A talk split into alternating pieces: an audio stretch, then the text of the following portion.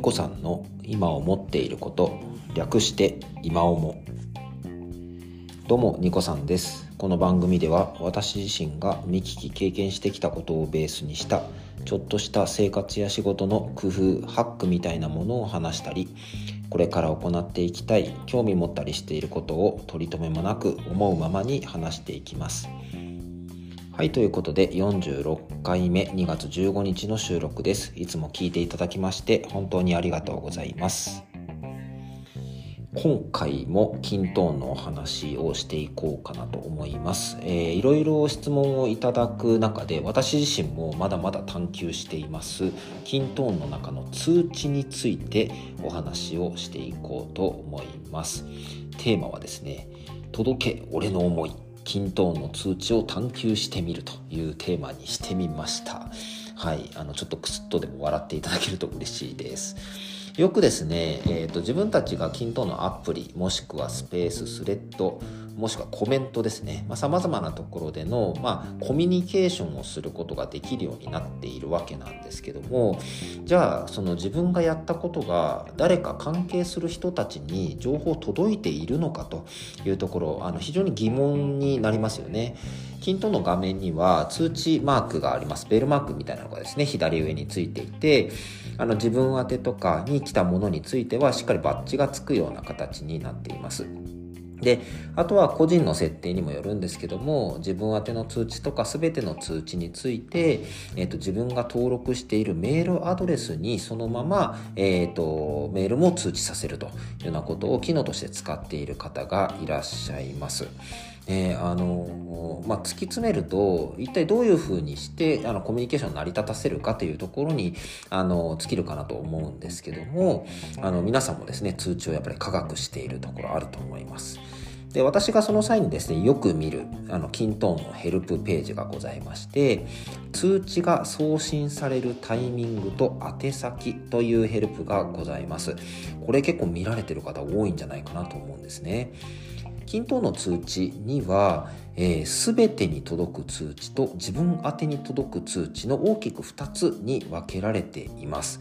で、特にこのヘルプの中でですね、書かれているのはアプリ、レコードに対して、例えばレコードを追加した時、レコードを更新した時、レコードにコメントを書き込んだ時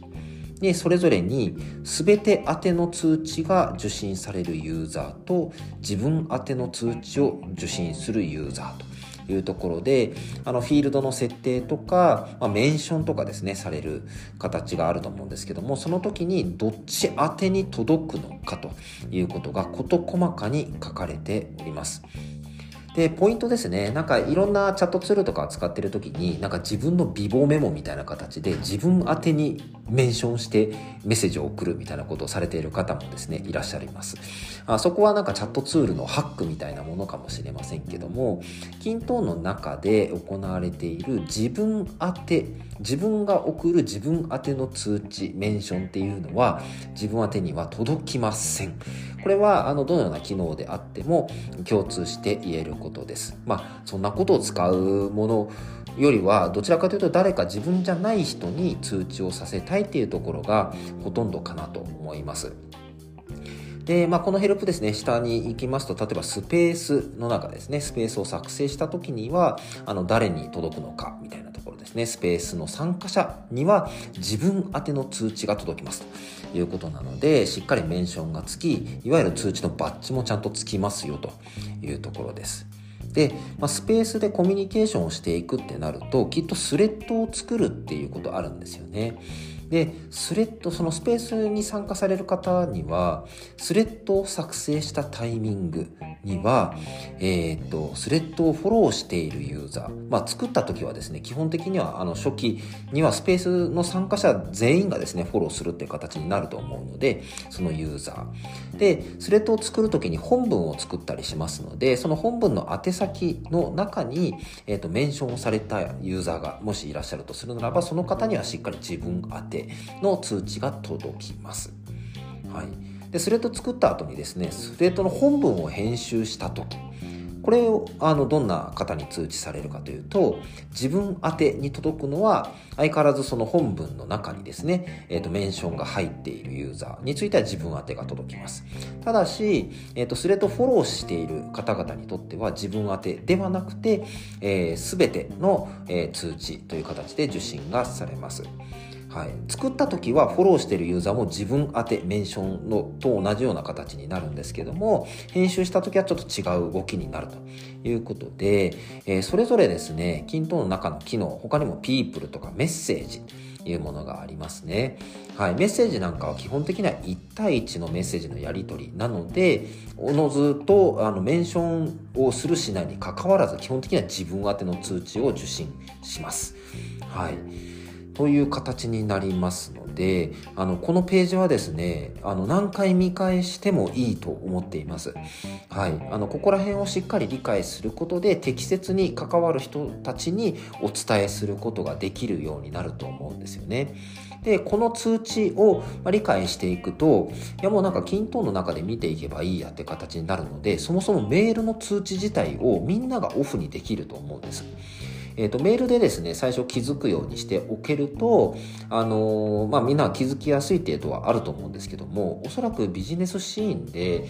メールを使うこと本当にたくさんあると思うんですよね。で、その中に、kintoneの通知が埋もれてしまっては本末転倒なんですね。気づいてもらうための通知なのに、それが埋もれてしまって気づけないっていう風になってしまうのは、あまり業務に対していい影響ではないと思いますので、しっかりkintoneを使った業務のコミュニケーションっていうのはkintoneの中に集約するっていうことがもしできるのであれば、他のツールへの通知っていうのは減らしていくことも可能なんじゃないでしょうか。はい、で、他にもですね、自分宛て通知と全ての通知の違いって何なのかとか、